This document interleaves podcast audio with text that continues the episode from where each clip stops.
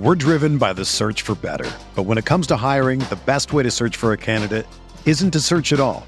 Don't search match with Indeed. Indeed is your matching and hiring platform with over 350 million global monthly visitors, according to Indeed data, and a matching engine that helps you find quality candidates fast. Ditch the busy work. Use Indeed for scheduling, screening, and messaging so you can connect with candidates faster. Leveraging over 140 million qualifications and preferences every day, Indeed's matching engine is constantly learning from your preferences, so the more you use Indeed, the better it gets. Join more than 3.5 million businesses worldwide that use Indeed to hire great talent fast. And listeners of this show will get a $75 sponsored job credit to get your jobs more visibility at Indeed.com slash BlueWire. Just go to Indeed.com slash BlueWire right now and support our show by saying that you heard about Indeed on this podcast. That's Indeed.com slash BlueWire. Terms and conditions apply. Need to hire? You need Indeed.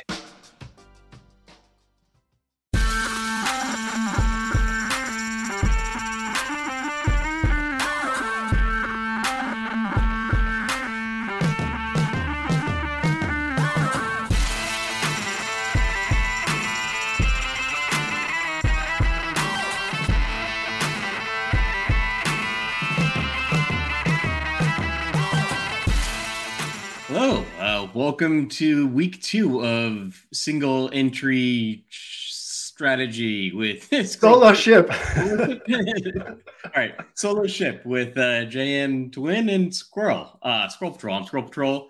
Uh, JM to win. How was your week one? My week one was fine. Uh, didn't I mean I played three rosters, none of them cashed, but uh, felt really really good about one of them. One of them was super plus EV and uh, it was my worst roster in terms of results, but I'd play that roster 100 times out of 100. It was a Herbert focused build that just had a really unique stack. And then uh, a couple of Mahomes rosters that bubbled, but um, weren't, weren't my favorite rosters anyway. So, um, you know, no, no harm, no foul there. But what about you? How was week one? I, I know you won, uh, got second place in that live final last week. So shout out for that. Shout out to Big T for taking down first place. Big T, friend of the friend of Roto Grinders, former Roto Grinders contributor there. So uh, yeah, pretty good weekend for you. How was NFL? It's good, yeah. So it was great. Uh, you know, I, I, finished second place in the the FanDuel Baseball Live Final. Then they had the NFL kickoff just the uh, two days later. So there's the fr- finals Friday. You know, of course, the week one kicked off on Sunday, and you know, I nothing like nothing like a live final to give you a lot of confidence, right? So I, I know from past experience, I, I gotta like meant like like consciously like cut back on the bankroll that I want to play, right? Um, so I thought I'm going to enter a bunch of qualifiers, but like I got to be really judicious. But I entered two of the DraftKings football qualifiers, and I took down one of them. Um, so you know, being New Orleans, and then Monday night my flight was delayed. So I was like, well, I'm going to enter one more qualifier. So I and I took that down too. so, no way. Yeah, I already got two two seats to New Orleans. Um, and of course I then entered a bunch last night and didn't win. um, no, well done yeah, though. Yeah, yeah good it, first week. Love it. Good first week. Uh, Got to consciously take the foot off the accelerator, right? Because the like as soon as you feel like you can't lose, you're about to lose a lot. Yeah, uh, confidence in DFS can be powerful for a little while, and then it can be dangerous after that. yeah, yeah, and then you start thinking like, "Wow, I'm gonna start like piling money into these high dollar contests," and like that those can go awry very quickly. So, um, but yeah, yeah, I, I think one of the great things about when you're winning like that is the you get so much more fearless with your play, and like obviously you're already a fearless player, but it, it just you feel so much more confident and in the zone and, and willing to be like, I, okay, I trust myself on this. If it doesn't work out, it doesn't work out. And you kind of get this. I remember the year when Beep won, uh, Beep I'm a Jeep won four MLB qualifiers in four days. It was like back to back to back to back days uh, you, you, just you're in that zone where you're like, yeah, I'll take this risk. Who cares? Like I'm already I'm already up. This is house money. Um, and then yeah, once it once it turns, it turns fast. Yeah, and it that's the the whole art you know behind DFS is you're trying to find players that can still do well, but like uh, not not like the obvious plays that everyone's going to play. You know, and, and it's that mix. And when you start doing really, really well, there's two things that can happen. One, you can think, well, I'm just so good at projecting these guys. I'm just going to play like my highest projected players. and those are the same guys that everybody else has, and you you end up playing too chalky. Or yeah, like what you're saying, the opposite can happen where wow, like no matter who I pick, they're gonna win, right? Like no matter what lineup I put out there, I can I can throw any players out there. I just the guys I love off of gut feel, you know, and I'm not gonna play any of these like clowns that that other people are playing, and then you end up with you know in last place. Like no, like none of these players were were highly projected for a reason. Uh, Question so yeah, for you: Did you last weekend on the on the main site was that a single entry uh, build? It it was a four. It was it was a five five entry DraftKings qualifier. Uh, okay, so, so I mean, not I mean, not too dissimilar from what we talk about in this show. Do you mind me asking what the the roster was on that one? I have no idea. I was I remember following it at the time. Um, I was in first, and I, I remember I was waiting, like hoping nobody else would catch me. I know I had Justin Jefferson and Travis Kelce, uh, okay. and that the fact that I still had those two guys going in the afternoon games, and I was in first place. Like some people, I think had Saquon, and they were chasing me, but I had such a big lead that uh, even Saquon doing really well wasn't enough to catch me. Yeah, that's a guy with 50 plus qualifier appearances. You don't even know what roster you had. Yeah. Uh, I, I, do. I, I, do want to say that I think the defense was pretty different. I think it was the Steelers' defense, and actually, great play there. A, I played a pretty good amount of the Steelers' defense because uh, they were pretty cheap and you know and low owned, and that uh, that game against Cincinnati helped me a lot. Yeah, yeah, uh, which is an interesting spot to talk about this week as well for uh, defense special teams, that same team in the Bengals and, and how to handle that. But yeah, um, uh, always good to always good to kind of think through like how how do we put together these rosters where they're high enough upside, super sharp, but different enough to get us to first place. And um, I think there's a lot of interesting ways to do that this week as well. I don't know we'll get to any like week specific things here today, but um, but yeah, I mean uh, the finding those like unique combinations where I think that one of the things people make a mistake on in in single entry play is like we've we've said this before, but like either going too chalky or going so far off the board, right? And a lot of times you can play like if you flip through the the almost all game changer rosters, but like flip through the game changer leaderboards last week or any week, a single entry, 212 entry max, and a lot of times it's just really sharp plays top to bottom but just put together uniquely, put together in a different way than other people are putting them together. It's, I think this is an interesting week for for a few reasons. There's like I wrote down like five sentences of notes. Like one of the first things I wrote down is there's games that it's it's a struggle to find anything. Like it, it feels like a smaller week than a 12 game slate because there's some games that I really just want to cross off entirely. Um, like there's a like the like Cleveland Jets. I don't know if I'm gonna uh, maybe maybe write that down for highest scoring game of the week because I can't find any anything from that game. Um, you know, there's the uh, I think Pittsburgh, New England as well. I could see maybe like a Pittsburgh or New England defense and like maybe trying to pick from the running backs. That seems like it's not going to be a winning play. Um, and so there's games that I'm like interested in just crossing off entirely. Well, I think that one of the problems, like I think we should focus on that because one of the issues people run into in single entry, I think, is what's what they like about having lots of entries is they feel like they can pick and choose a lot of different players, and they also have this concept that oh well, if you have 150 rosters, you just print money. The truth is, if you have 150 rosters, most players would just lose money more quickly because you have to build really sharp rosters and and know how to build 150 in such a way that, that it's plus EV to do that.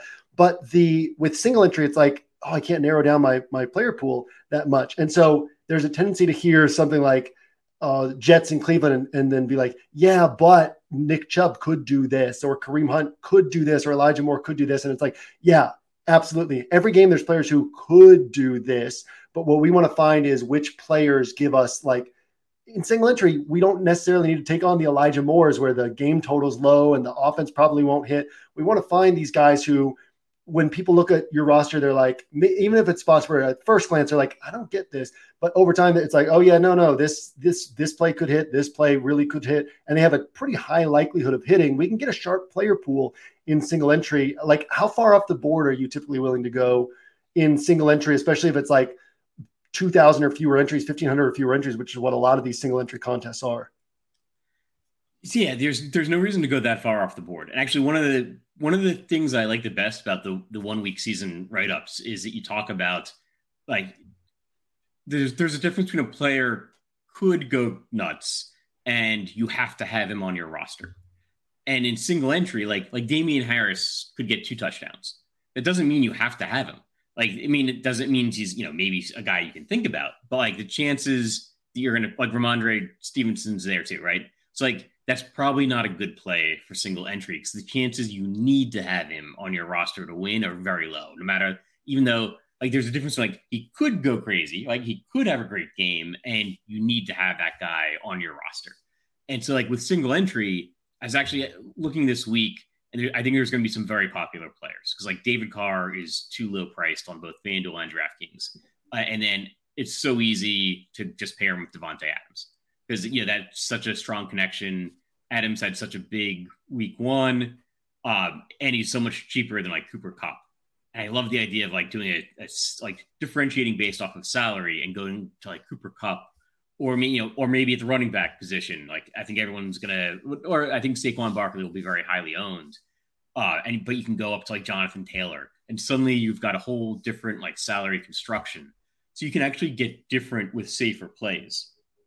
Like you can get different by going to Cooper Kupp instead of Davante Adams. Now the the issue is that trade off is you know you're gonna have to have some guy that's much cheaper. Um, so maybe that's you know that's where the risk comes on.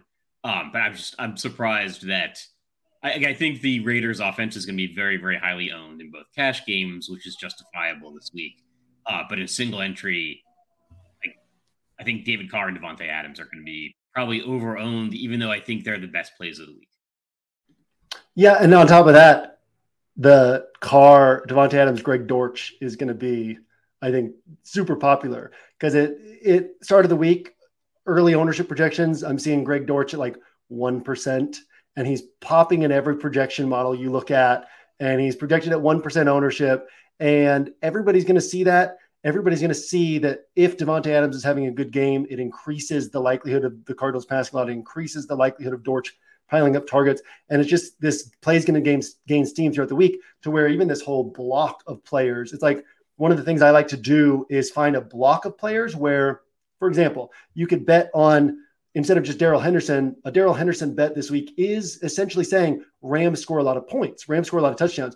Well, if the Rams score a lot of touchdowns, you can actually complete the Darrell Henderson bet by adding Matthew Stafford and a pass catcher, right? And so you complete the bet that way and lower your Darrell Henderson ownership. But in the case of Carr and Adams and Dortch, I think that the whole block is going to be so popular that you like you just have this big chunk of salary that you're moving up and down the field with as opposed to differentiating anything. And and to your point, you can not only you can go up to Kupp, and then you could throw Waller in at tight end. So you get kind of that leverage off of Davante Adams. Waller's not going to go totally overlooked, but it's like, okay, if Waller, if, if Davante is not hitting his highest end range, but the Raiders are still hitting, well, now you have somebody who's getting those points, taking them away from Davante Adams, and you get a unique construction there. And uh, I think there's other value this week too that that can differentiate differentiate you from the field. So um, super, super interesting week from from that standpoint. I like what you said about you know Carr, Davante. Yeah, they're they're great plays. They're we shouldn't sit here and argue against that.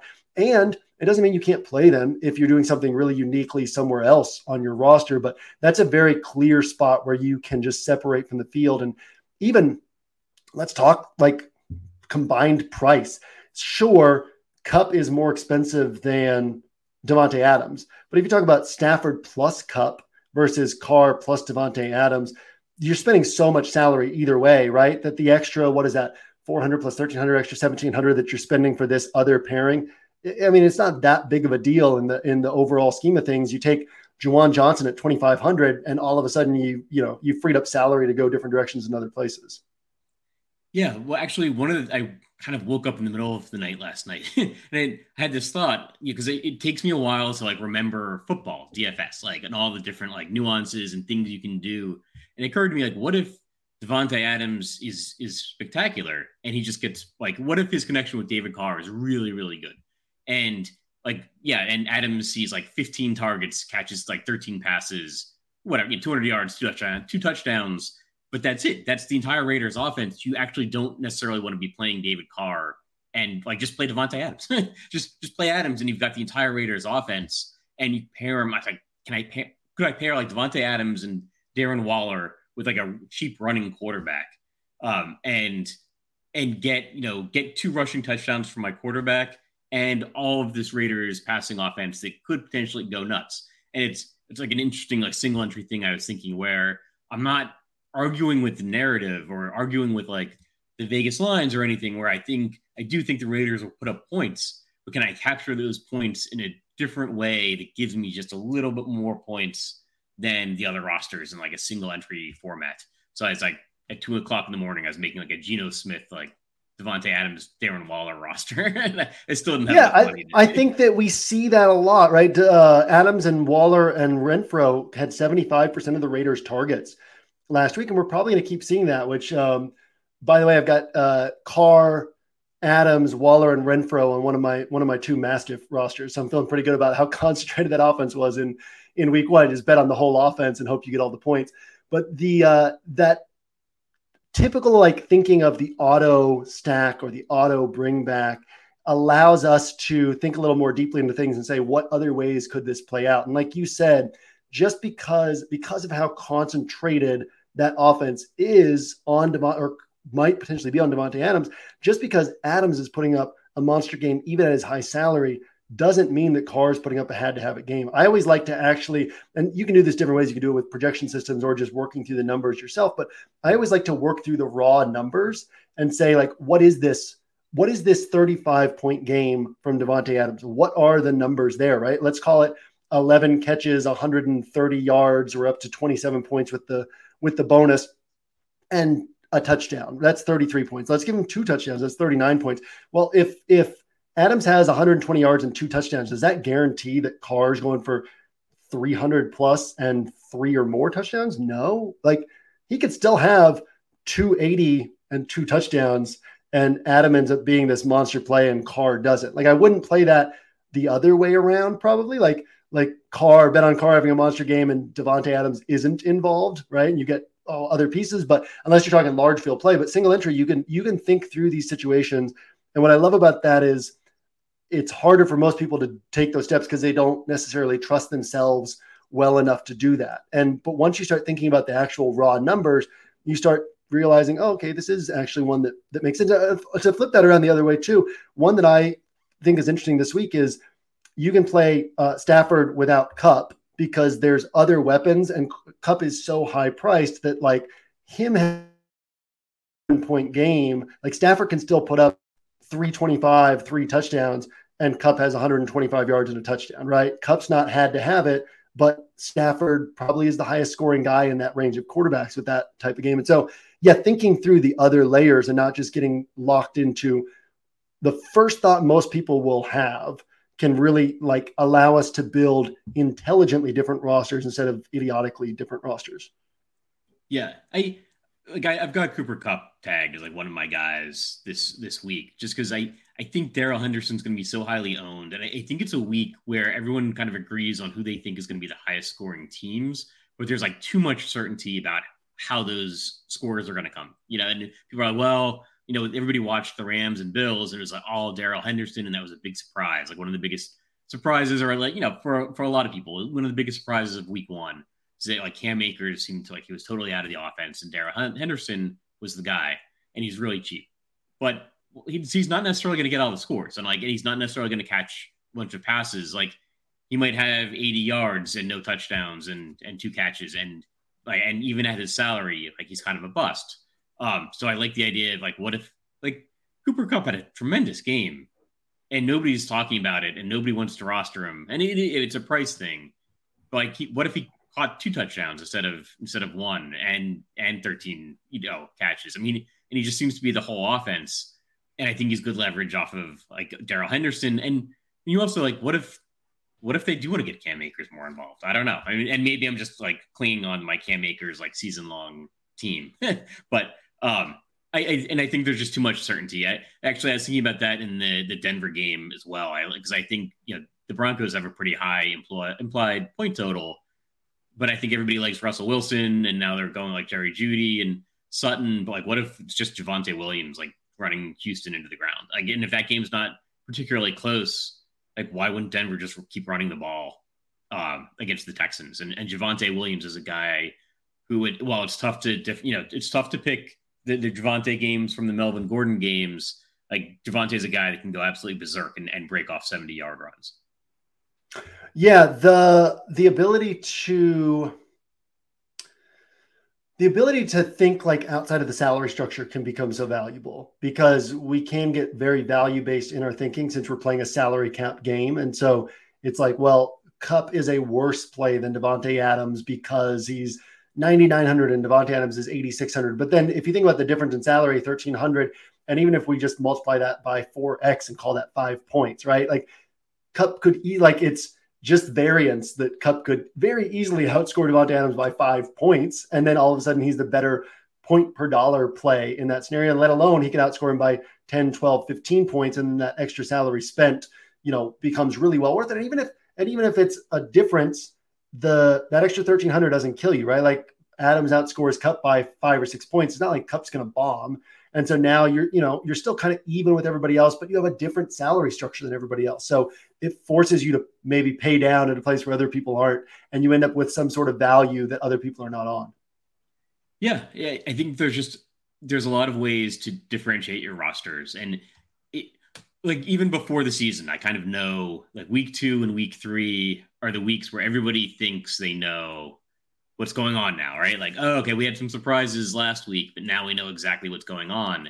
And I just, I think you're going to see some of the highest ownership numbers that you see in single entry this week, uh, with with so many people being so certain about like David Carr, Davante Adams, uh, and I think it's yeah, I look at the same thing, and I, it's like it's hard to break away from that.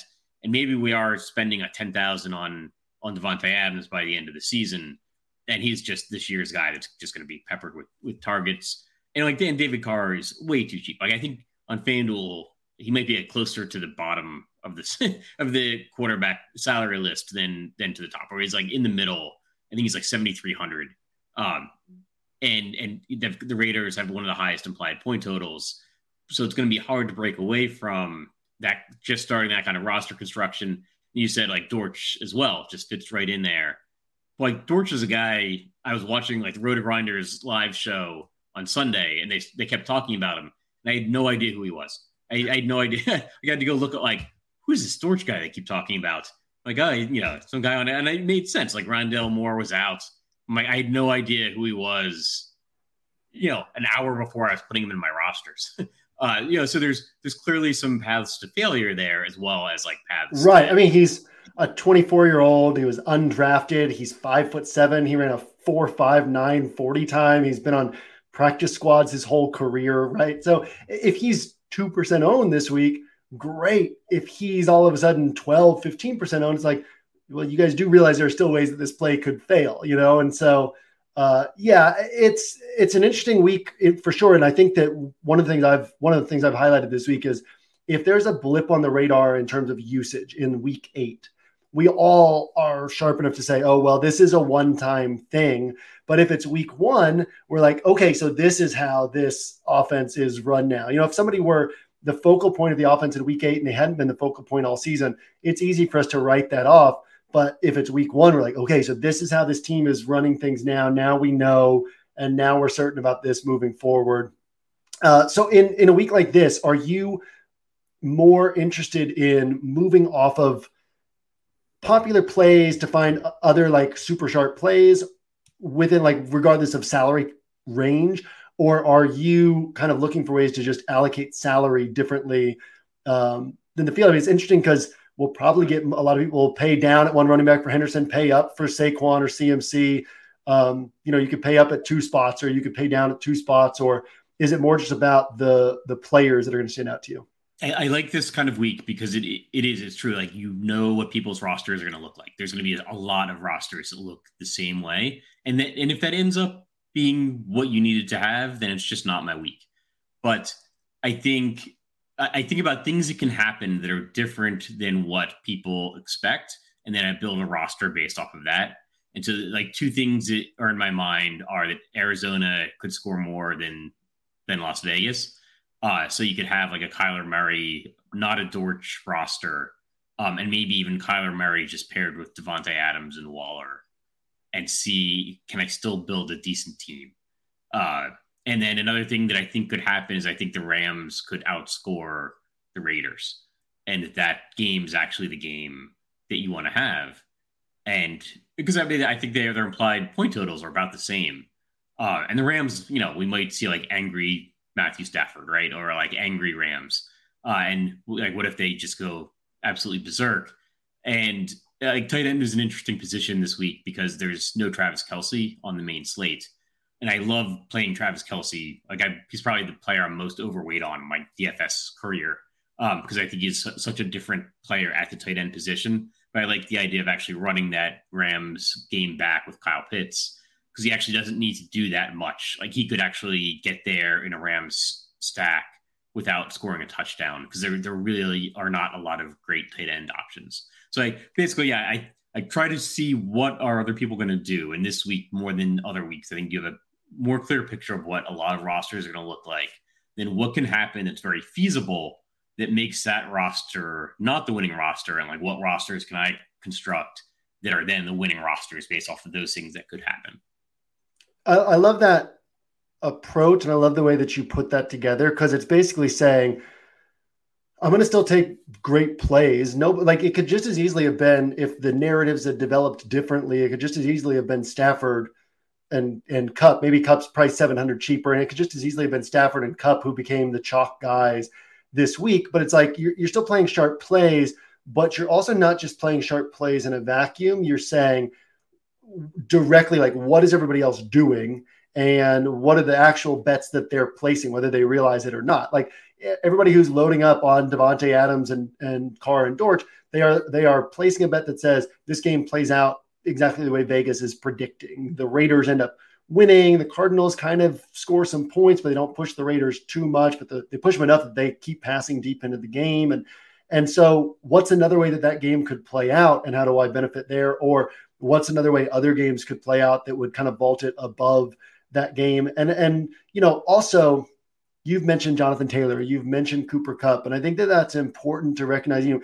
your your qualifier win, Justin Jefferson, Travis Kelce players who can put up top of the slate scores, not just good scores, right? Top of the slate scores, like and and sometimes these guys come with more floor than other times, right? Like last week, I emphasized Derrick Henry on my rosters where other people were were emphasizing different high priced running backs. Well, his floor is way lower than some other high priced running backs, but his ceiling is just as high or even higher.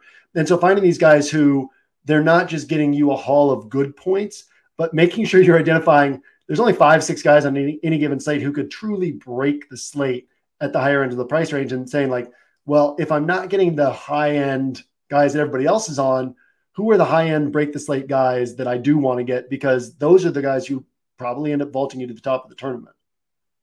Exactly. Yeah. I people try to get different by finding that player that nobody has heard of, right? The Greg Dortch going into week one where oh yeah nobody's even heard of this guy and he's going to be the guy that that breaks the slate like well no like sometimes the guy that breaks the slate is the guy that everybody's heard of but only 10% of people have you know because he's too expensive and he he doesn't fit that perfect like Davante Adams build that everybody wants to have because it seems so obvious um you know yeah there's actually a lot of players this week who you can spend up and it might mean you have to sacrifice Davante Adams or it might mean you have to pair him with Adams but then you're going really cheap. Uh, but I, I kind of like that idea of maybe you're just just differentiating with salary, but still staying with very very solid plays. Um, and you don't necessarily. That's the beautiful thing about single entry is you don't necessarily have to find that one diamond in the rough, and like you don't necessarily need to to pick between the the two Patriots running backs because even if one of them does score two touchdowns, that's not the guy you have to have.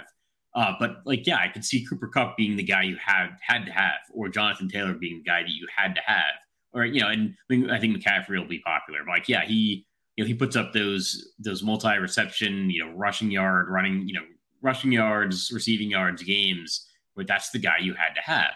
And maybe Davante Adams is the guy you had to have, but like it, it's not like I think his ownership is going to be too high for that possibility. I want to also touch on defense because I think it's important this week, uh, especially in single entry with the Bengals and the assumption that Cooper Rush is just going to be so bad that the Bengals should be 40% owned. Whereas obviously the Bengals are going to project as the best defense, but they're not going to be the best defense on the slate 40% of the time. There's 24 defenses. That's what you you that's every team has a 4% chance starting out. And maybe the Bengals bump up to like seven, eight, nine percent chance to be the best defense this week. Um, what are some ways? Because there's aren't there aren't really other cheap defenses that stand out as really sharp plays. So then you, it's like, oh god, I'm spending an extra 1K in salary or 900 in salary to get to one of these other defenses that I feel good about to be different. Um, so what's kind of like your thought on a situation like that? Yeah, I love it when a defense like the, the Bengals is going to be very, very highly owned because the, the scoring is so random. So I like the Bengals could have a great defensive game and not score a lot of their a lot of DFS points. Uh, actually, I like Ezekiel Elliott a little bit this week. It makes me a little uncomfortable.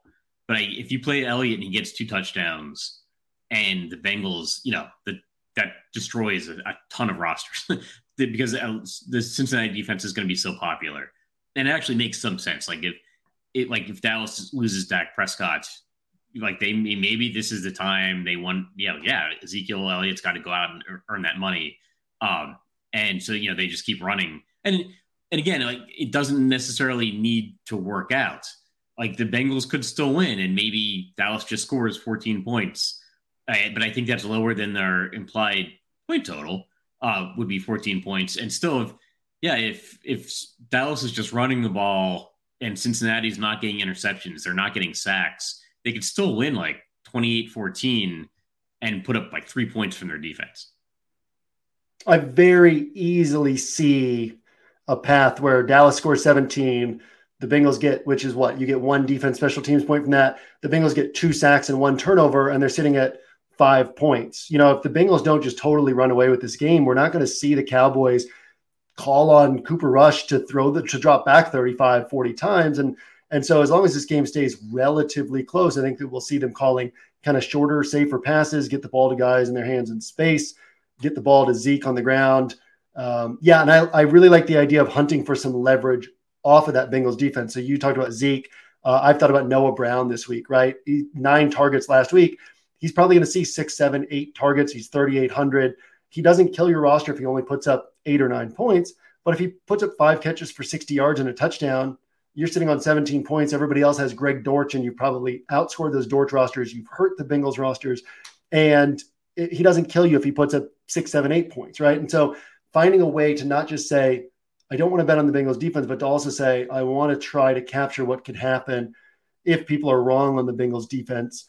And you don't have to do that because, like we just said, it could just be the Bengals still have a good game, but they only get five, six defense special teams points because that's just the nature of how defense special teams works. You really want you really want like you know Buccaneers against Jameis, and Jameis is throwing the ball 55 times, and the Bucks get six sacks and and two picks, and all of a sudden, you know, they run one back for a touchdown, and that's the defense you had to have.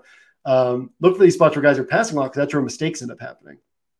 Yeah, exactly. Actually, like we we don't we don't get points for like for theory, right? For like for like, oh well, this this defense did really well this game. Like, no, there's specific things that have to happen for you to get DFS points for the defense. It has to be like turnovers, sacks, and and touchdowns, which are generally coming from from turnovers and sacks. uh, and so yeah, if if they're going to run the ball, you know, and and like yeah, maybe they're just going to keep running the ball and they're not going to put it in Cooper Rush's hands. And if it you know if they lose the game, you know, they're just not going to get embarrassed, right?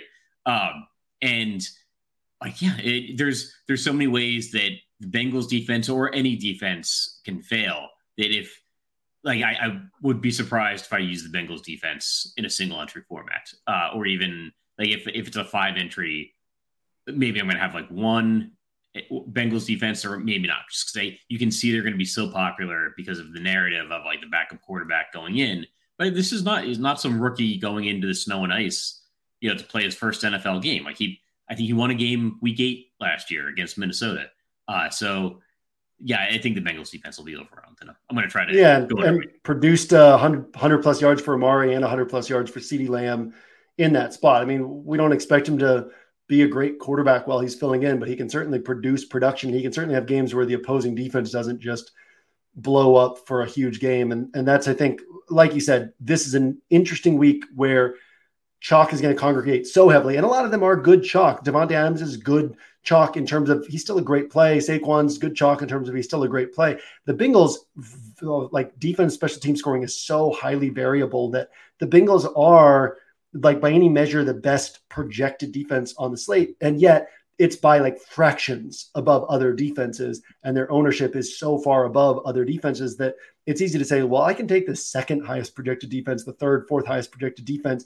I'm not losing any any particular points. I remember when uh, I first got into MLB DFS, and I would read Notorious's grind down, and he would always mention like, you know, this team is 19th in this, right? Or this this team is eighth in this, and I would always go check to be like, what's that gap between this team being 19th and actually being 10th, you know, like because a lot of times that gap is so tiny that it really doesn't matter as much as people will credit it, right? If you read this team is 10th in this, then you're like, ooh, that's pretty good. If you read 19th, you're like, eh, they're not that good.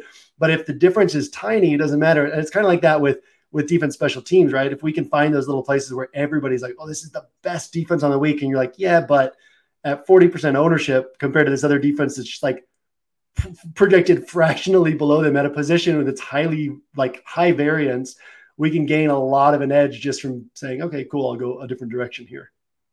Yeah, it's this is going to be a really interesting week to see the ownership projections because I we say before the season starts, like, well, you know, week two, week three, week four, that, those are the weeks where everybody feels overconfident.